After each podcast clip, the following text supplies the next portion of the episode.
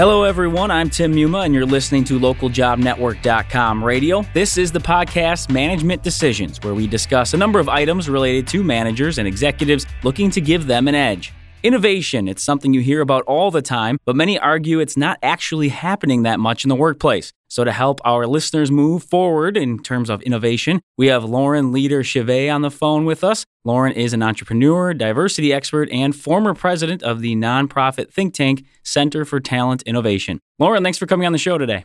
Thanks for having me. So, the topic of innovation, as I said, it comes about a lot. We hear about it, we read about it. In general, though, what does it mean to you and why is it so important for businesses? Well, so you're right that, of course, innovation is the buzzword of the moment. And you'd be hard pressed to find a major corporation or even startup company today that isn't trying to figure out the answer to that very question mm-hmm. and isn't putting huge energy behind the idea of, of building innovation. You know, what most of us think of innovation we think of the iPod, the iPhone, we think of product. Right. We think of technology. We think of with things that you can touch and feel and hold. And inside big companies, most people think of innovation as stuff that the IT people do or that the R&D people do.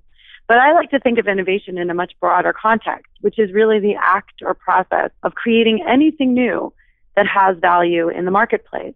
And in some cases, that may mean things that isn't actually even directly seen by the marketplace. So hmm. you can have innovation in the finance function. You can have innovation in human resources. You can have innovation in almost anything that your business or organization does, not just in the products or services that are offered in the market, sure. and still get tremendous value from it. I appreciate that perspective because you're right. I think most people do think of, as you said, those products and, and items like that. The first point that you brought up in an article that you had written about was, I think, another kind of buzzword or buzz topic is the idea of fit within a culture. And when you're hiring, that of course you're looking for somebody who's going to fit within what you do, how you think. But you say that can actually become a big problem. Why is that? You know, I think it's a huge problem actually, and I think it winds up being code in a way for eliminating some of the very kinds of diversity that's most critical for innovation. I'll give you an example. You know, I have a good friend who's applying for a very senior level job at a big financial services firm. She's now been through literally 17 interviews. Wow. 17 interviews. By interview number six, I think they're pretty clear that she's qualified for the job. Mm-hmm. They know what her skill set is. And the rest of it is all this kind of elusive search for fit, which in many organizations really is just kind of code for being just like everyone else. Do you have the kind of personal connection with your colleagues that makes them, you know, they, do they think you're someone they just want to hang out with? And there's nothing wrong with that. Of course, we all have to get along with our colleagues. We need to create an environment at work that's congenial, that's collegial, where people want to be together day in and day out. But this search for fit actually winds up eliminating in many cases the kinds of difference and kind of clash of ideas and styles and perspectives that's actually fundamental and essential to creating a climate where people can innovate. You need people who actually don't fit.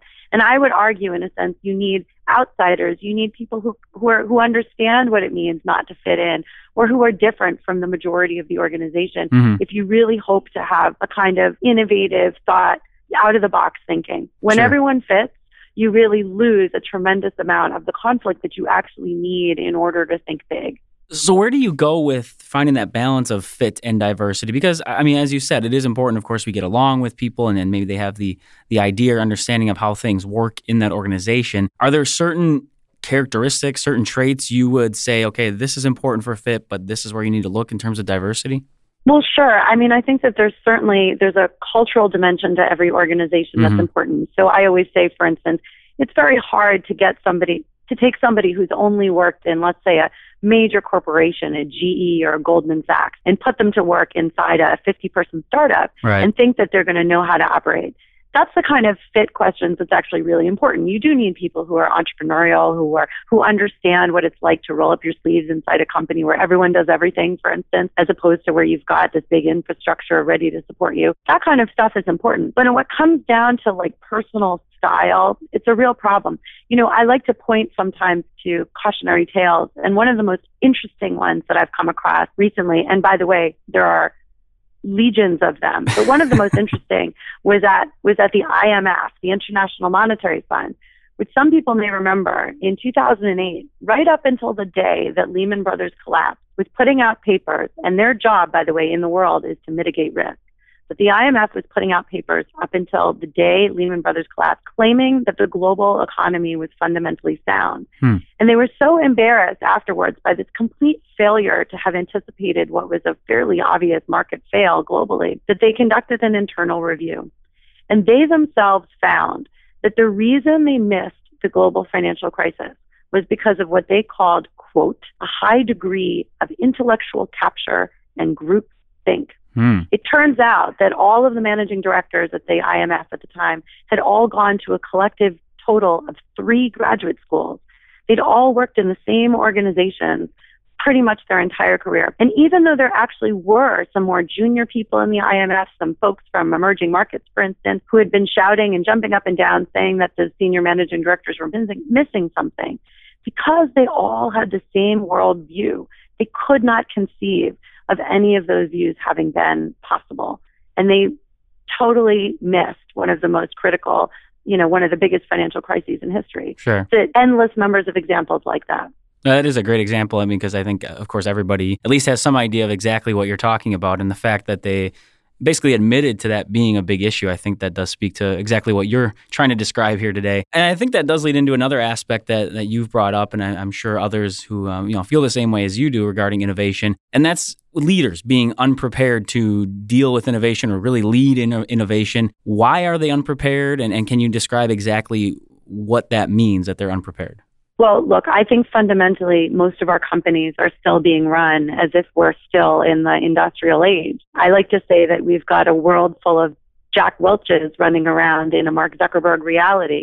and it really is true that the majority of leadership development, leadership training, the kind of behaviors that get modeled in big corporations today are really leadership traits of another time. Mm-hmm. You know, very command and control. We found in my um, previous organization, when we surveyed senior leaders across industry, we found that 64% of them described their own leadership style as either command and control or old school hierarchical. They were describing themselves that way. So right. they likely were estimating low, right? Right. So if that's the model of leadership, if you think about what it actually takes to create innovation, to create out of the box thinking, for the conflict of ideas, for novel ideas to be proposed, risk taking. Really, a lot of those kinds of behaviors that are required of leaders have not been rewarded or encouraged over the years. So, enabling a speak up culture, creating an environment where, you know, even the 22 year old could have a great idea that could be market changing. That's really different than the way we've been, most of our companies have been run. And I think, sadly, most of our senior leaders, certainly I think of a particular generation, and obviously I'm making a big generalization. Sure. But, you know, certainly of the senior leaders across big corporations, I think we're seeing a real challenge. I think it's in many ways the leadership issue of our time that we have a whole generation of folks that are actually totally unprepared to lead a very different world and a one where innovation, creativity, openness, total lack of hierarchy are all critical for success. So where do you start to maybe try to change that? I mean, do you have to just hope for the younger generations with their schooling and how it's taught from the get-go? Can you do something to help weave in some of these fresh ideas to that older generation? I mean, what's your thought there? I think a lot of companies are thinking very seriously about this. You know, the Fortune 500, just as one example, today spends somewhere in the vicinity of 20 to 30 billion dollars a year on leadership development I mean, these are huge numbers. Yeah. And, you know, I've been asking my clients the question, what are we training them for? What are we spending that money on? Are we really clear about what kinds of leadership behaviors and traits we are rewarding and encouraging and training folks for? And, you know, leadership development training, especially inside, you know, once you're inside an organization is important, but it's, so too are the behaviors that are getting rewarded. And companies large and small have to get really clear about that there is this big question. Is it okay to, are we going to reward leaders who have profitable businesses if they also have a miserable team? Mm-hmm. is that okay? Is that a is that a set of values that we're going to support and enforce? And people behave in big companies in the ways that they see rewarded and encouraged around them. So i think a lot of big companies are thinking about this very seriously. I work with a lot of them, both in te- from technology to financial services. And absolutely, I mean, you can train, you can develop, you can reward, you can incent and you can create change around those things. But I do think two things I'll say. I think absolutely it's changing with the younger generation. You know, folks my age are really the Google generation. We have a totally different vision of what it means to go to work every day, much more entrepreneurial, entrepreneurial, collaborative, creative. And I think we're leading in a different way. And I also think that you see a difference in some kinds of leaders who've had very particular kinds of experiences. In my old job, we called it acquired diversity which was the kind of, for instance, living and working abroad or in a foreign country, mm. in many cases, will lead a leader to think about leading in a very different way.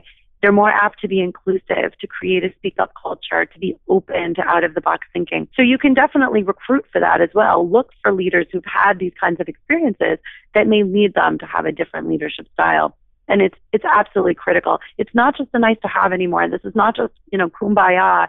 Everyone needs to feel warm and fuzzy at work.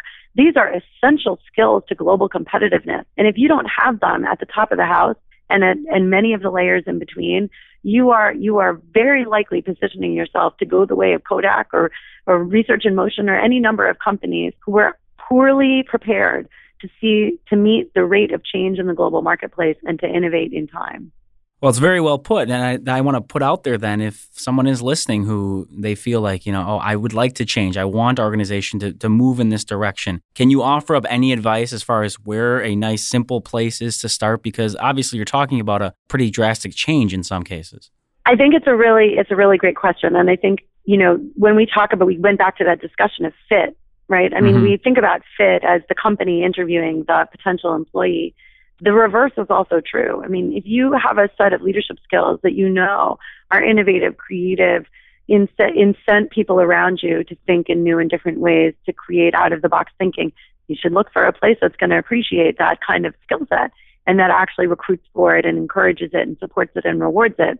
It's very hard to be that kind of leader in a place that doesn't encourage it. And there are plenty of companies that are doing amazing things around this. I mean, I could go down a long list.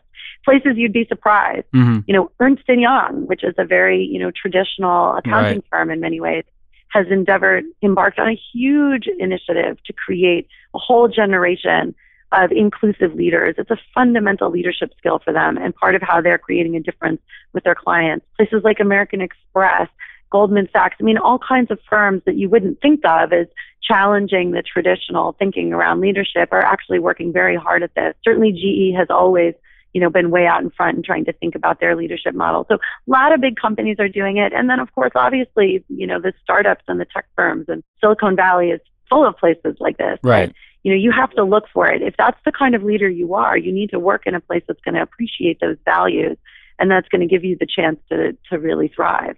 Another area that you had mentioned as being sort of the secret of innovation that people miss is the idea of listening to customers. And I think when I read that, when people hear that, they think, well, I mean, that's obvious, isn't it? I mean, they're the ones that are, are going to drive your sales and profits. Is this not happening? Is this being actually a problem that you see happening? It's a huge problem. And it's amazing. You know, I've done these very deep diagnostics in a lot of big companies over the years. And what you find is, is that huge numbers of employees at the lower to mid level will say that they feel very in touch with the voice of the customer mm-hmm. because they're working with them potentially day in and day out. But as you go up the chain, you start to see sort of more and more distance from the customer. And of course, senior leaders like to think of themselves as being in touch with the customer, but they're in touch with a particular segment of the customer. And what I think is a really interesting dynamic is that you start to hear, you know, what, what we find is that it's not a level playing field hmm. for ideas inside our companies. Who you are the level of seniority that you have, even your gender or your race or your cultural background is actually a huge determinant of whether or not anyone more senior to you is actually going to take seriously the perspectives that you're bringing to the table. It's this kind of unconscious bias that lives in our workplaces, and we've measured it.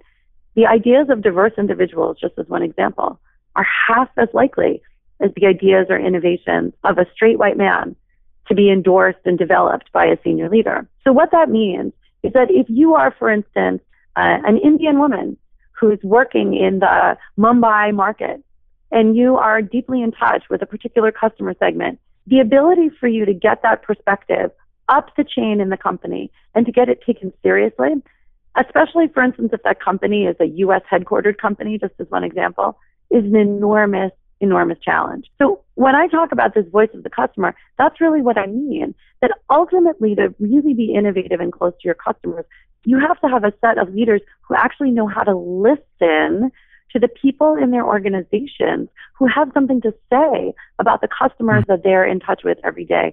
And it sounds easy to do, but on a big scale, I work with a big a global engineering company. You know, there's 300,000 employees. I mean, the senior leaders like to think that they're in touch with what's going on with their customers in China and in India and everywhere else, but they are so many layers removed. The ability for them to really be on top of that is enormously challenged by the hierarchy. So it's harder to do the bigger the, co- the company gets, but it's also essential. And I'll just give you one quick example. I worked with a healthcare company uh, a year or two ago and found out that in the course of our diagnostic, we found that a whole division of this multi-billion dollar healthcare company was still taking orders from customers by facsimile, like the old fashioned kind. right. And when we probed about why they were still doing this, the answer was amazing. The one answer we got was, well, honestly, to change would require somebody taking responsibility for it having not been fixed before. but the second piece was even more incredible. Our customers haven't asked. Hmm. Our customers haven't asked. First of all, that's just impossible. Right. It's impossible that, you know, a multi-billion dollar healthcare, you know, hospital chain wouldn't have actually expressed at some point that sending orders by fax was a bad idea. But also the fact that they had to wait for a customer to ask is incredible. It means they were clearly not listening, clearly not listening on a deep level to what their customers were saying. So endless examples like that all over the market. And I'm not saying it's easy to do, but it goes back to these leadership skills, these critical leadership skills of creating the kind of speak up culture where you can actually hear what your customers are telling the people in your organization. Fundamental. Well, you've definitely given all of our listeners uh, a lot to chew on, and we do appreciate that. And I, we wanted to give you the opportunity, as we do with all of our guests here at the end, to give the listeners a, a quick takeaway from the conversation, maybe a point you'd really like to emphasize or something you would like to leave the listeners with that is a nice wrap of our conversation today. You know, I think this question of the of the leadership of the leadership behaviors for innovation is really at the heart of everything that every organization is dealing with today. It is the issue of our time. Who are the leaders of the next generation of our companies and how will they lead? And how will that change fundamentally the way our companies act, operate, collaborate, think, and innovate? It's a great question and one that I'm going to be watching to see, see evolve. All right, well put, and a good place to finish off today. This edition of Management Decisions. We've been discussing some secrets of innovation and maybe some ways to help those leaders out there. We've been speaking with Lauren Leader Chivée, an entrepreneur, diversity expert, and former president of the nonprofit think tank Center for Talent Innovation. Lauren, thanks again for joining us on LJN Radio and sharing your thoughts. Thanks so much. I appreciate it. Of course, we always want to hear from you, the listeners, as well. So go ahead and send us an email to ljnradio at localjobnetwork.com. Maybe you have a topic or a company in mind you'd like us to discuss on the show. For everyone here at LJN Radio, I'm your host, Tim Muma. We'll talk to you later.